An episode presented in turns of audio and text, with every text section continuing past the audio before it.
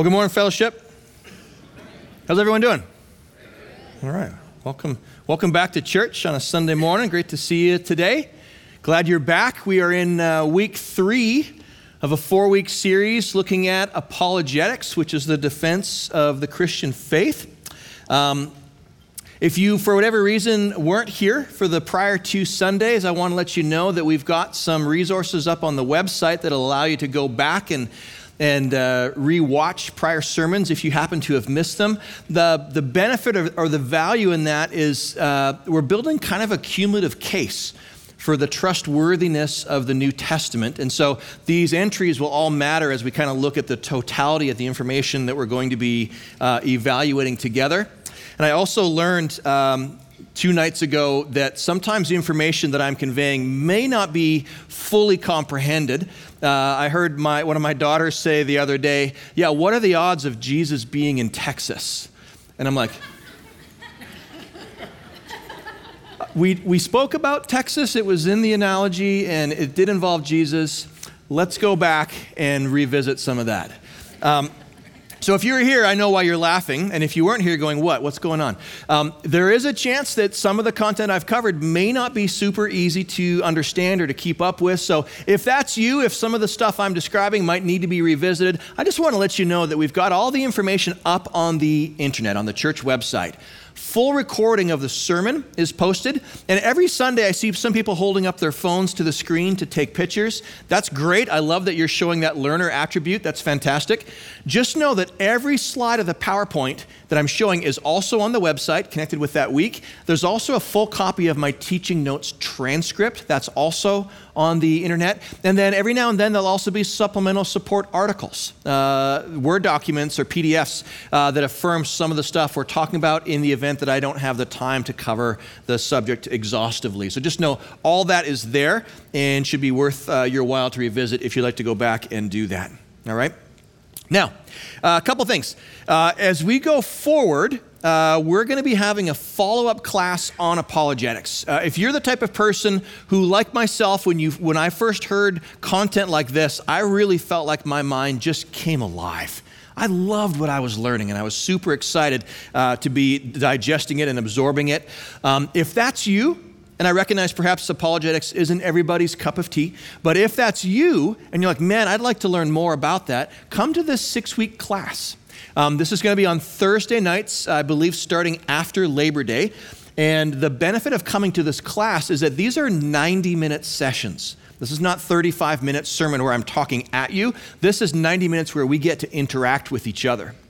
Right? And if you want to say, hey, I don't know if I fully buy into that, I'm not sure if I fully agree with that statement, we get to have an exchange on these Thursday evenings, and they tend to be a little more lively and certainly more interactive. I heard a, a comment from a, a, youngster on Friday night. I was at a pizza place, and, and, and one of my daughters said, I think that's cap. I'm like, say again? She said, Yeah, I think that's cap. I'm like, Did you leave a letter out of that, state, out of that statement? She said, No, Dad, that's cap. It smells like cap. I'm like, What are you talking about? And cap apparently means I don't know if I trust what you're saying. Right? I think, I think you're not be, being fully truthful. Turns out teenagers are still inventing words like they did when I was a youngster and a teenager. But if you think anything we're saying is cap, then you, you can come and, and, and, you, can, you can say that in this room, right? And you can say, hey, I don't, I don't know if I'm on board with that. Can we talk through that more? I have an objection. This is the environment where you get to call cap, whatever that means. And if you're a teenager and you're like, yeah, I get that, then fantastic. All right, so this is the environment where you can do that. All right, this morning, we are going to do one more entry into the case for the New Testament. And we're going back to the New Testament because we have left the critic a little bit of wiggle room.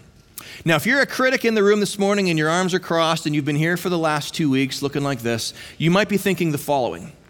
You might say, okay, Mike, based on what you've said, I get that that New Testament book is textually intact it looks like we have an accurate copy of the Bible in our hands that has successfully passed 2,000 years of transmission. I'll also grant you that this guy named Jesus seems to have fulfilled all of these predictions and promises that were written about him hundreds of years in advance. But how do we know that these New Testament authors reported on him accurately? Maybe they simply made up stories about Jesus to make him look like the promised Messiah. That's what we're going to look at today. The question we have before us this morning is we know the New Testament today is an accurate copy, but is it an accurate copy of the truth or is it an accurate copy of a lie? So, said a different way, how do we know that the New Testament authors were trustworthy historians that got it right? So, that's what we're going to tackle today. And I want to acknowledge up front that what we're going to do is we're going to seek to determine whether or not the major events as described in the New Testament really happened. And to some people, this task might seem impossible. Right? How can you know the past with any certainty? We can't go back in time and relive these events all over again. So, how do we go about approaching this topic today? Well, friends, we're going to use the same uh, standard that a jury would use in making a determination as to whether or not a defendant committed a crime. Keep in mind, if history can't be known, then no jury could ever reach a verdict. Think about that for a second. If history can't be known, then a jury would never be able to reach a verdict. And what we're going to do this morning is we're going to see if we can conclude beyond reasonable doubt that what was said about Jesus in this book really happened. Now, historians, they need to approach their trade the way that a forensic scientist or a police officer would approach their trade as well. When they show up on a crime scene, a forensic scientist needs to determine what do I see here, what's left behind, and based on that, how do I reconstruct what happened? Historians got to do the same thing. Right? So, are you ready to do a little CSI work with me this morning? A little, little crime scene investigation? All right, so let's go with this metaphor for a second. Let's pretend that you're a forensic scientist and we're showing up on a crime scene, okay? There's a body laying in kind of an awkward position over here. They're sitting just off the edge of a park bench and they're kind of sitting in a strange way that's not natural. Okay? The park bench itself is sitting kind of crooked. It's not sitting on its concrete, concrete slab properly. And next to the body, there's a backpack with some contents that are spilled out, some documents and some other things that you're not sure about. Over here, there's what looks like a club or a bat. Now, you're not sure if that club is related to that dead body over there or not, but it's here. And if you look over here, there's some people that are walking towards the scene of the crime. If you look over here, there's people who are walking away from the scene of the crime and they're moving quick. And over here, there's people who are just got their phones out and they're kind of recording the flashing lights and the people who are showing up, etc. Okay? If that's you, if you've shown up to this scene, what is the most important thing to you to be able to make a proper determination as to what happened? What are you looking for? Witnesses. Yeah, you're looking for witnesses. For you to have confidence that you can reconstruct what happened here, the most important thing to you at first is a witness, someone who saw it. Now let's stay on this witness train for a second. Do you want one witness or do you want more than one witness? Preferably more than one, right? More, if we have multiple witnesses, we can have a better chance of having confidence that we can rebuild or reconstruct what actually happened here. When do you want these witnesses talking? Sooner or later? Sooner. We'd like their testimony pretty soon if we can. So there's not time for the story to change. Okay? Is there anything else about the witnesses that would give us confidence that what they're saying is accurate and true? Is there anything about the witnesses themselves that are important to us? What's that? Trustworthiness. Yeah, character. I think I heard someone say character. How do we know these people are telling the truth? Do they have a pattern of lying? Do they have a rap sheet associated with their name that shows that they've lied under oath before? Is there anything that would take away from our willingness or confidence to trust in their testimony? And there's a few different, probably sniff tests we could look at to make the determination as to whether or not these people, these witnesses, are telling the truth. Okay, outside of witnesses, what else matters as you're trying to reconstruct what happened here? What else are you going to look at or look for? Any other thoughts? The physical evidence. Yeah. What's the deal with this backpack? Why do we think this would be tied to the crime? Why is he sitting in an awkward way? Why is the park bench sitting off kilter? Right? Is the club connected or is it not connected? We want to look at all the ancillary evidence, all the corroborating evidence, if, if for no other reason than to affirm does it fit the narrative that the eyewitnesses have given us? We need to see if there's harmony, because if there's not, we might need to go back to the story and see if we need to get more information. All right. Well, so let's dig into this. Let's, let's dig in to see what we learn as we throw some of these sniff tests at the New Testament this morning. The first thing we're going to ask is do we have witness testimony in the people who wrote down and recorded the New Testament? And the answer to that question is a glowing yes. We see Luke say this Many have undertaken to draw up an account of the things that have been fulfilled among us, just as they were handed down to us by those who from the first were eyewitnesses and servants of the word. Therefore, since I myself have carefully investigated everything from the beginning, it seemed good also to me to write an orderly account for you, most excellent Theophilus, so that you may know the certainty of the things you've been taught. Luke is saying, I've interviewed eyewitnesses. I'm compiling an orderly account of what I have learned. John says in 1 John 1 1, he says, That which we have heard which we have seen with our eyes, which we have looked at, and our hands have touched. This we proclaim to you concerning the word of life. John is saying, I was there. After that, we hear from Peter. Peter says, We did not follow cleverly invented stories when we told you about the coming uh, of the power and the coming of our Lord Jesus Christ, but we were eyewitnesses of his majesty. And then Paul says, in describing the resurrection accounts in 1 Corinthians 15, he says, And then he appeared to James, referring to Jesus, and then to all the apostles, and then last of all, he appeared to me also as to one abnormally born. These First Testament authors were there. They were at the scene of the crime, so to speak. They have a first person testimony of what they have seen and heard and experienced. Now, if you're a critic, you might be saying, yeah, but these guys were Jesus fans. These were on the these guys were on the Jesus bus on their sweaters it has a capital J. Like these guys had a lot of interest in promoting this this Jesus fella as someone supernatural because they were they were fans. They were promoters of Jesus. And you might be right. These guys are followers, they're fans, they're promoters of Jesus. We need to be cautious of testimony bias. We want to make sure that we're mindful of if there's any slant on testimony, be it positive or negative, we got to be aware of that. But we don't take away from someone just because they were a fan of the testimony that they're providing. In any court of law, you listen first to the eyewitnesses. You listen foremost to the eyewitnesses, and you favor their testimony over hearsay. If someone says, Yeah, I had a first cousin whose uncle's ex wife said this about Jesus, well, that's a few steps removed from the actual testimony. Any court of law is going to look for someone who was there. And we certainly find in the New Testament we have that in spades. Okay, the next question is this How do we know that the testimony is early? How do we know these guys wrote down stuff early on in their lifetimes?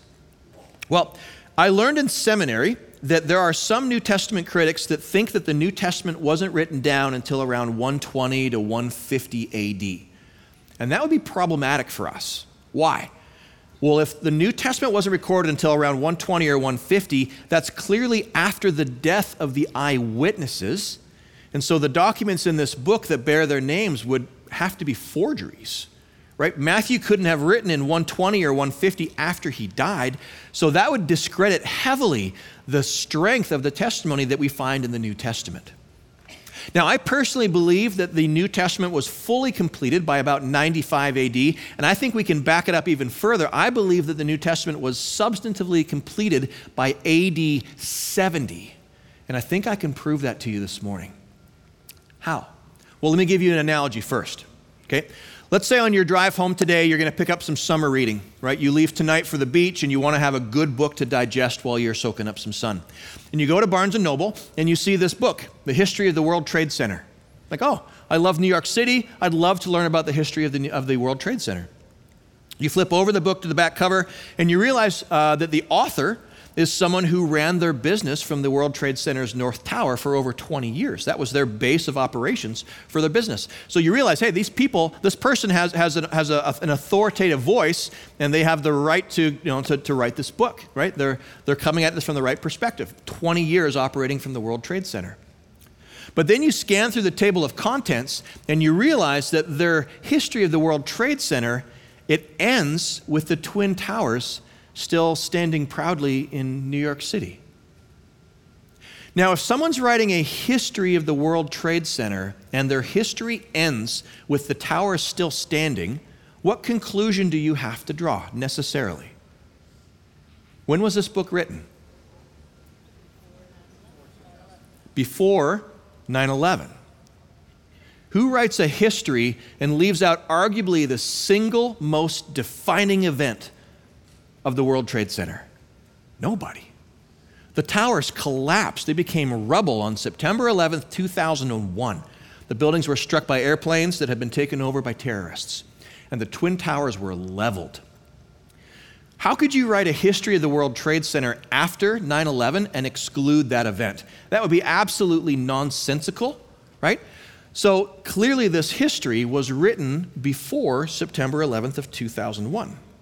Mike, where are you going with this? If you're a Jew living around the time of Jesus, do you realize that your whole life is, in a sense, centered around the temple in Jerusalem? This is the place that you and your people consider to be the literal dwelling place of God on earth. Solomon first constructed this building around 957 BC, and you and your ancestors have been coming here for a thousand years to offer sacrifices for the forgiveness of sins for yourself, for your family, for your people. This is not just a proud building in Israel, this structure is your national identity.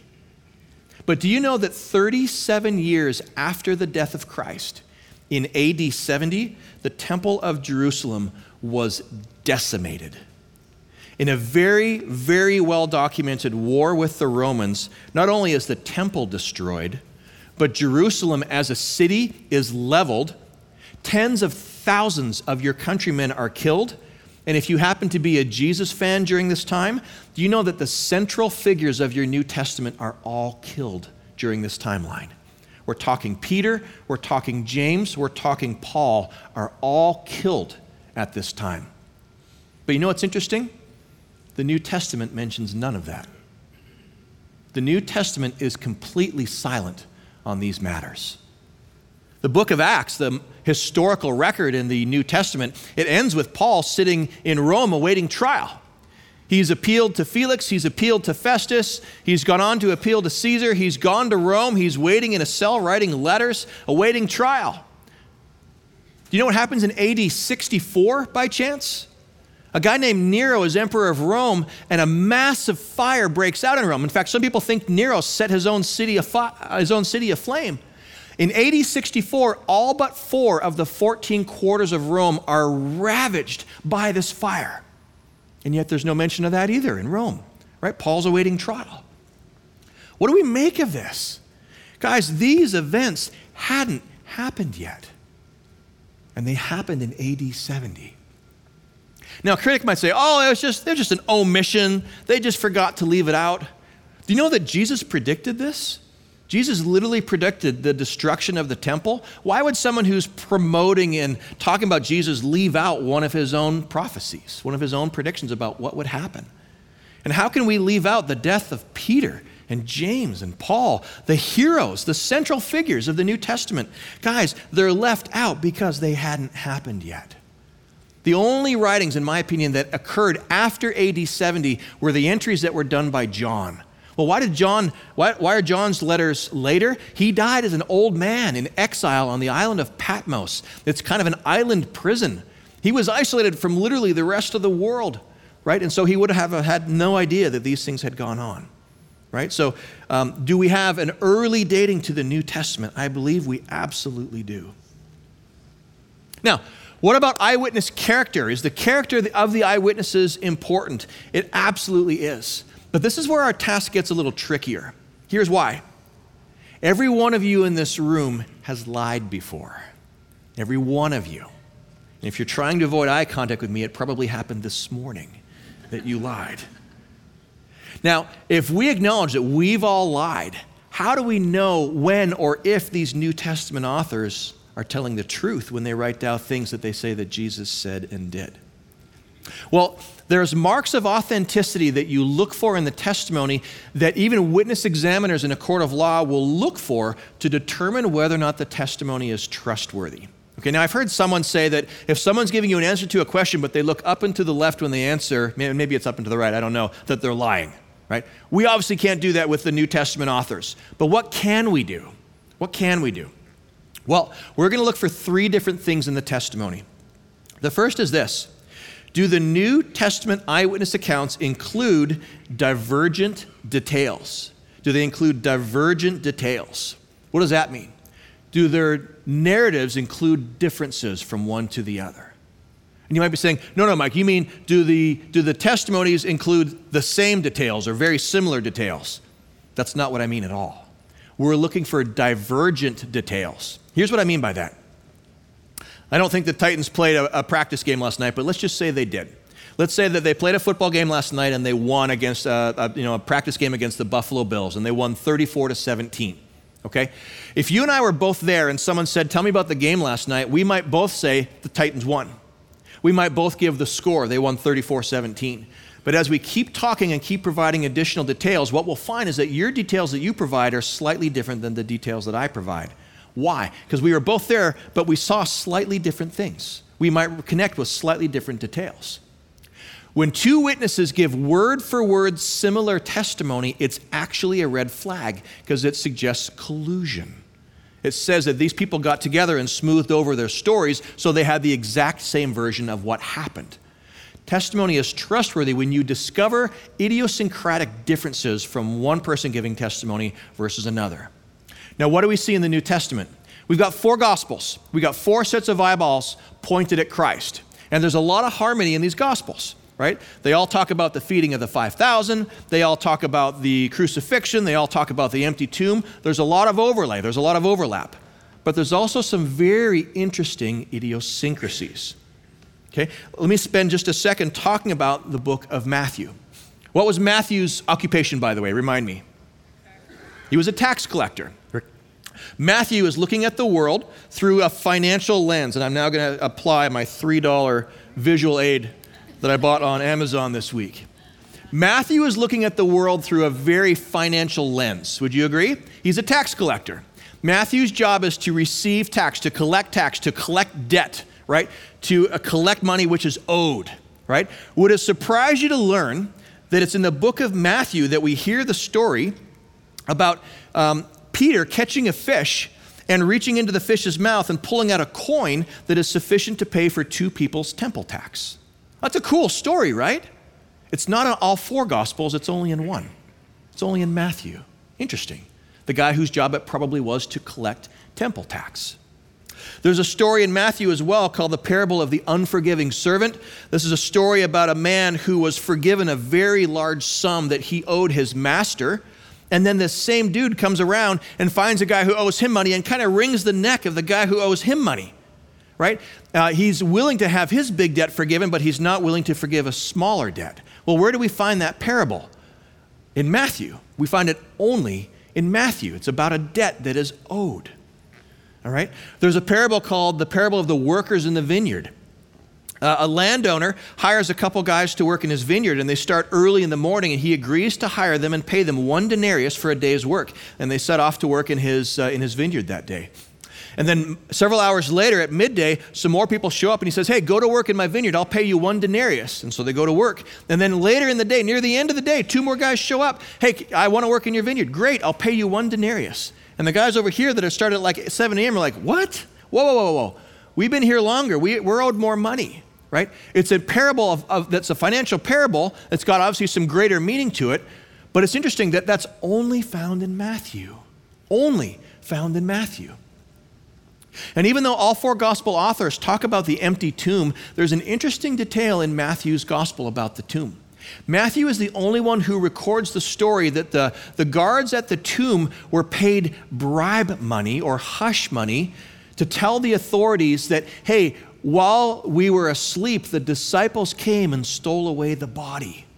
They are told to say that, and they're given money to say that. Interesting detail that we only find in Matthew because he's the guy who's looking at the world through a financial lens. It probably wouldn't surprise you to learn that when you read Luke's gospel, we find a lot more detail pertaining to medicine and Jesus' healings, the sicknesses of people. Why? Luke is a doctor.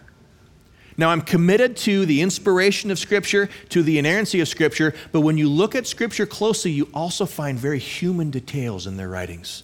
We find very clear, divergent details that suggest the, that the people who are writing this, they have their own versions of the stories, and it's awesome. All right, do we have divergent details within the New Testament? 100% yes. What are we looking for next? In the New Testament, do the writings include or achieve what I call the criterion of embarrassment? What is the criterion of embarrassment? It is when a testimony includes embarrassing or details that are not helpful to the author. And here's going to be your favorite picture of this morning. All right? Why is the criterion of embarrassment important in testimony? Well, it's because most of us have a tendency to leave out of our narration anything that makes us look bad. We tend to leave out anything that's embarrassing or is not helpful to the cause that we're trying to promote. So the question becomes do the New Testament authors include embarrassing details in their narratives that are not helpful to them, that are not helpful to the case that they're trying to put forth? And the answer is yes. Now, you got to keep in mind that the New Testament writers, these guys aren't just authors of the book, they're also characters in the scene. They're also participants in the story that they're writing about. And what you find when you look at the New Testament is these guys often cast themselves in a very unflattering light. A couple examples of this. They depict themselves as being somewhat dim witted. They fail to understand what Jesus is saying to them multiple times. Sometimes the disciples pro, uh, project or portray themselves as being uncaring. Uh, these people fall asleep on Jesus twice when he asks with them, in fact, pleads with them to pray for him during his hour of need. The disciples are at times rebuked. Peter is called Satan by Jesus. He's also corrected by Paul on a theological issue. And the disciples are portrayed as cowards. Every one of them but one flees when Jesus goes to the cross. In fact, Peter even denies Jesus three times immediately after promising to never disown him. And then on the Sunday morning, it's the women who find the empty tomb.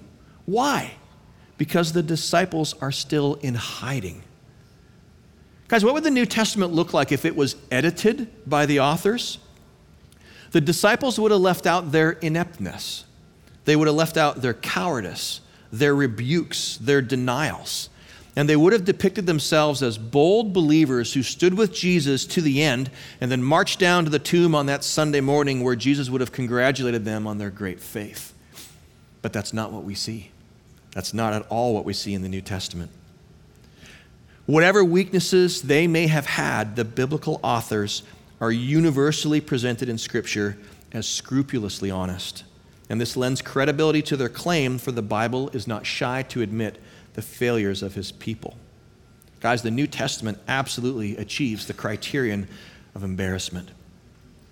What's the third thing that uh, witness examiners are looking for to see whether or not they can trust the testimony of the witness? It's this Does the eyewitness testimony hold up under pressure?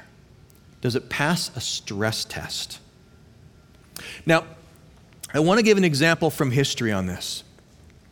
Um, whenever the Olympics are on, I love to watch the Olympics. Um, it's just, just fun. And there's some events that America consistently does really well in, and it's fun to see people who are excellent performing in their area of uh, skill and giftedness, et cetera couple Olympics ago, we had a swimmer whose name was Ryan Lochte. He's competed in a number of Olympic Games. And in the Rio Games, a couple of Olympics ago, um, this guy, this is not a pun intended, this guy got into a little bit of hot water, so to speak. And you may or may not remember this, but I'll go ahead and give you a bit of a, a bit of a recap. Uh, Ryan was interviewed by uh, CNN, and he had told the CNN reporter that he was mugged the night before at gunpoint where someone took his money. And of course, CNN's like, whoa, one of our athletes was mugged. What happened? And so the cameras are on Ryan. He's given his testimony. And Rio was ashamed by this. I'm not sure if you remember, but the host city did not take this well. Rio, by the way, is a town fairly well known for, for petty crime, so it's not at all unlikely that this could have happened. But nonetheless, it was a disgrace to the host city because they had taken the steps to beef up security and protect the athletes and protect the guests. So Rio wanted to get to the bottom of this. And so they hauled Ryan into the, into the police precinct and said, Tell me exactly what happened moment by moment by moment. And he said, he said, Here's my story. And they said, Great. You understand that whoever did this, they are in a lot of trouble. Someone may be going to jail for this. He says, Yep. Well, then they haul in Ryan's teammates who were with him that night. And they gave their testimony, word for word for word, moment by moment. And they said the same thing. You realize someone's going to jail for this. Like, okay.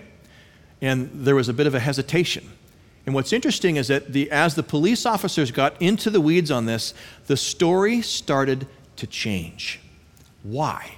Well, because as soon as it was revealed that there was going to be consequences for whoever did wrong here, and that heat was turned up a little bit, it was discovered that Ryan didn't give the whole story.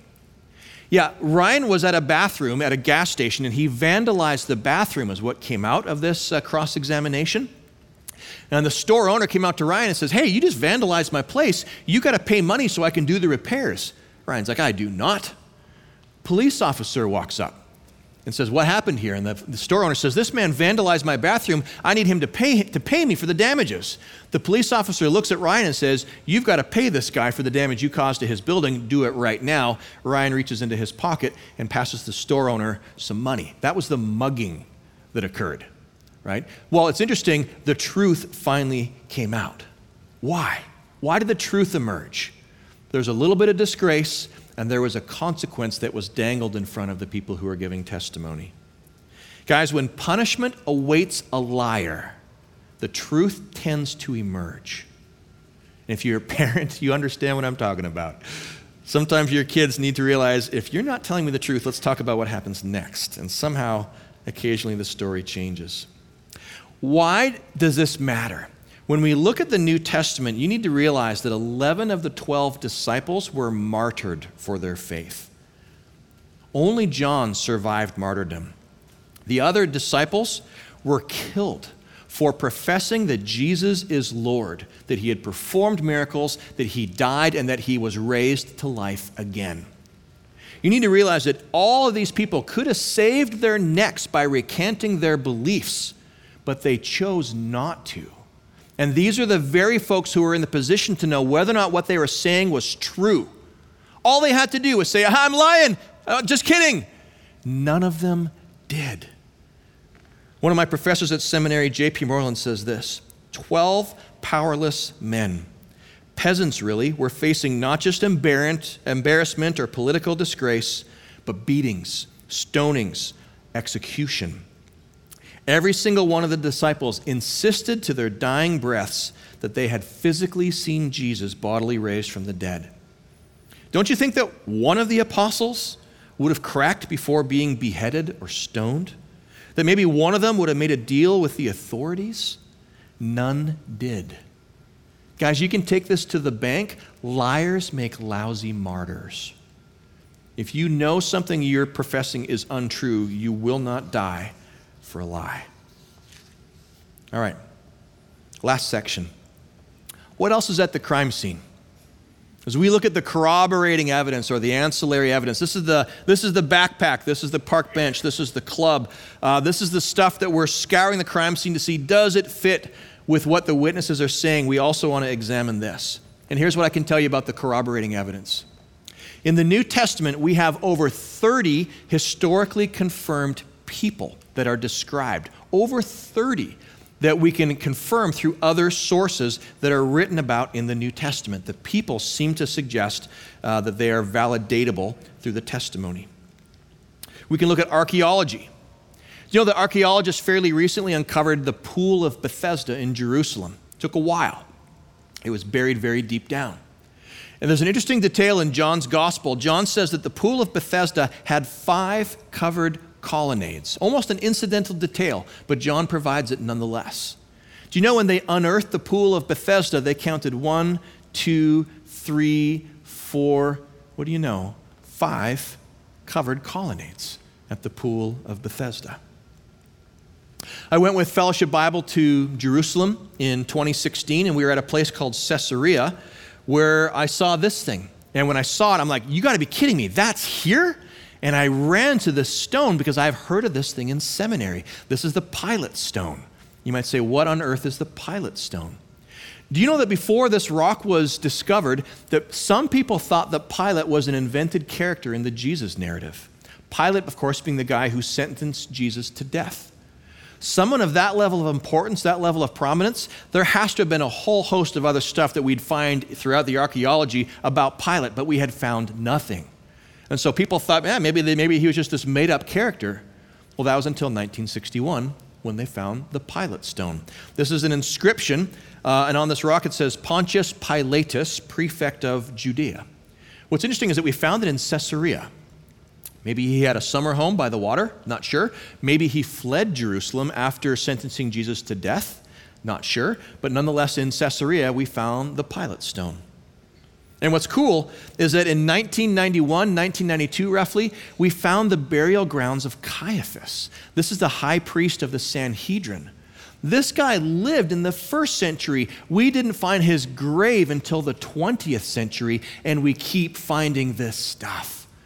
If you go to Jerusalem on a tour with Fellowship Bible or another organization, whatever you prefer, it's fascinating to see the things that we are still finding to this day. Here's what you need to know about all of these archaeological discoveries. Oh, I'll let Nelson Glueck say it. He says it best.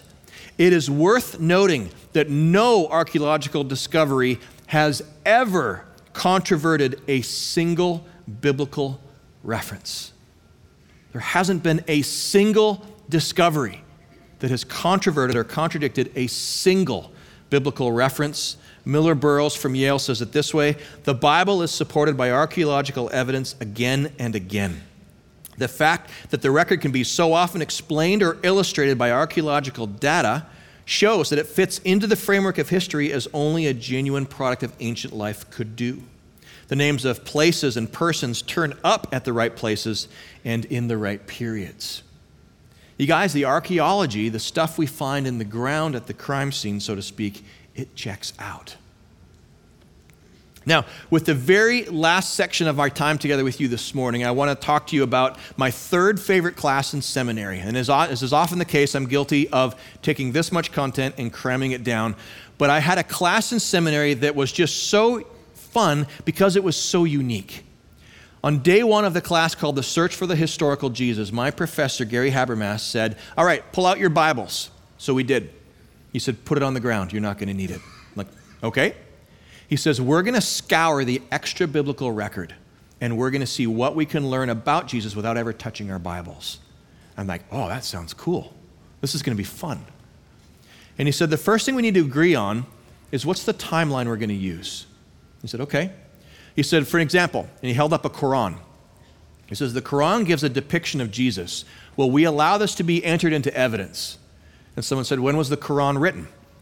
Gary said it was composed between 610 and 632 AD. All right, it was completed in 632. That's 600 years after Jesus. Okay, so is that admissible into evidence? Is that close enough to the events that it's describing to be considered a credible voice talking about the life of Jesus? And we said, no, that's too far. 600 years is too much gap. That telephone game we learned about in week one probably kicks in at that 600 year gap right? So, what is the timeline we can use? At first, we said, oh, first century only, only first century documents. We said, okay, that really limits us to the Gospels and the writings of Josephus. We're like, all right, we probably need to get bigger than that. So we landed on the timeline of, and if it was written before 150 to 180 AD, we would admit that into evidence. And so our entire class for that semester, we were looking at anything that said anything about Jesus up to the date 180 AD.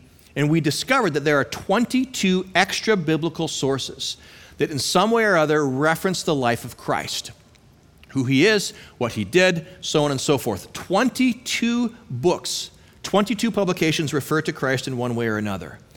Because we don't have an hour this morning, I'm going to talk to you about five of these, and they're on the screen here. The letters of Pliny the Younger. Pliny was a Roman governor in Bithynia, which is modern day Turkey. He wrote a letter to Emperor Hadrian, or a series of letters to Emperor Hadrian, to discuss with him what he was doing about the growing Christian problem. Interesting choice of words. Eusebius is a church historian. The book in the center is the Jewish Talmud. This is the story, uh, their history uh, reflecting on Yeshua through their eyes. Annals of Tacitus, which is a, a, um, a, guy who recorded the histories of several Roman emperors. And on the far right, arguably the most important historian from the first century, a guy named Flavius Josephus, that provides a ton of insight into a number of events, including the war with the Romans that happened in AD 70. Well, as we look at just these five, and I'm going to race through these, if we look at just these five, what do we learn about Jesus? Again, this is without us looking at the Bible at all. Here's what we find in their writings. Number one, there's 23 data points we're going to discover. Number one, we learn from their writings that Christians were named for their founder, Jesus Christ, who was widely accepted as a wise and virtuous man, recognized for his good conduct. Number two, he lived during the reign of Tiberius Caesar, which we know was between AD 14 to 37, and that he had many disciples who were both Jews and Gentiles, to whom he would teach ethical principles regarding the absence from sin Point five, he was recognized as being able to affect nature through the performance of miracles, what the Talmud actually called sorcery. Some of these miracles were healings, others were resurrections from the dead. Point eight, these miracles were well attested and they could be checked out by eyewitnesses of the events. Point 10, Jesus was brought into custody and accused of leading Israel astray. For this, he was given the trial at which no one stepped forward to defend him. Point 12, he was given into the hands of the Roman procurator, Pontius Pilate, who condemned him to die by method of crucifixion. Point 15, Jesus' death ended the superstition, love that word choice, for a while. But 16, it broke out again because the disciples reported that Jesus had risen from the dead and appeared to them on the third day after crucifixion. Point 18 Consequently, the disciples continued his teaching, especially in Judea, where the teaching had its origin, but 20 also in Rome. 21 After this event, Jesus was worshiped as deity by early believers. And this is interesting. A day of worship seems to have been established. For the Jews, it had always been Saturday. There's a shift to Sunday that this references. Point 23 Perhaps he was the Messiah concerning whom the Old Testament prophets spoke and predicted wonders. Guys, we find this out without even touching our Bible. I don't know about you. I, listen, I know I'm a geek. I know the stuff probably jazzes me than it jazzes you, but when I look at this, I get goosebumps because the story checks out. If we go to the extra biblical witness, we have almost perfect and complete harmony with the main events that are described in the New Testament. And yes, I've got an article on the website that will show you how I construct these 23 data points from those five different authors. Listen, guys, here's what you need to know this morning. When we look at the New Testament, are these guys trustworthy? Well, first sniff test one do we have eyewitnesses? We do. We have multiple independent eyewitnesses that are contributing to the New Testament narrative. Point two, they provide early testimony. These guys have written down what they are saying prior to AD 70 by and large. Number three, they contain divergent details. We see individual testimony that is specific to the individual authors, and this testimony includes embarrassment. These guys are willing to say things about themselves and about their cause that wasn't entirely supportive of themselves and their cause. They were willing to embarrass themselves in their testimony. Perhaps most importantly, they were willing to die. In fact, 11 of the 12 did die for what they said was true. When we look at the rest of the crime scene, we find archaeological data that overlaps and harmonizes wonderfully. And when we look outside the Bible to the extra biblical witness, guys, it checks out. This happened. So, where does that leave us? Well, I'll tell you, if you want to do further reading, first of all, there's some books that'll be great for you to read. You can take a screenshot of this or you can write down some names. If you want to get into some further reading, go further than, than what we've described this morning, by all means, you can do so. These are some of my favorite books on the topics we're looking at today. But where does this leave us? Where do we go next week? We have finished our entry looking at the trustworthiness, uh, the, the veracity of the New Testament. We're going to turn the page now, and in our final week, week four in our series, we're going to look at Jesus. Why? Because if you've established a firm case from, of the New Testament, you can't help but wind up at Jesus' door. And we're going to see what did this guy have to say about who he is, what he did, and what he offers. we're going to look specifically at is Jesus the only way to salvation? In a culture that we live in today, that claim, that suggestion sounds like the height of arrogance. Jesus is the only way to salvation. That sounds bigoted, that sounds narrow, that sounds exclusive, that sounds intolerant. These are all buzzwords that our culture hates. But Jesus says, I am the way and the truth and the life, and no one comes to the Father but through me. Was he right? And if he is right, what do we do about that? How can we affirm that what he said is true and applies and matters to me? That's where we're going next week. Right, so I hope you come back, and I hope we can look at this in a way that will allow us to convey and um, share this truth with others in a way that isn't culturally offensive. Let me pray. Lord, thank you for this morning. I'm grateful for the chance that we have to love you with our mind. Lord, to look at things like the historical record and look at the testimony left behind that we examine to learn about you. Lord, there's a book in our hands that points us towards you, and there's a world that's asking questions and is, has concerns and objections. And Lord, I pray through our time together as ambassadors of yours that we would learn how to be equipped to share your love and to share your truth with others. Would you help us to process through our own concerns, our own objections, our own discovery as we look for the answers to the questions that sometimes even we have, Lord? Would we take what we find and would you empower it to make us bolder? Lord, we look at this New Testament and we leave our time together confident that what is said in this book really happened. There are enormous consequences in our life because of that truth. So, Jesus, I pray you'd prepare our hearts. I pray you'd go before us. Would you love us and would you give us an extra portion of your grace so that we can share your love with others and um, share it with the world that so desperately needs to hear your message? It's in your wonderful name that we pray. Amen.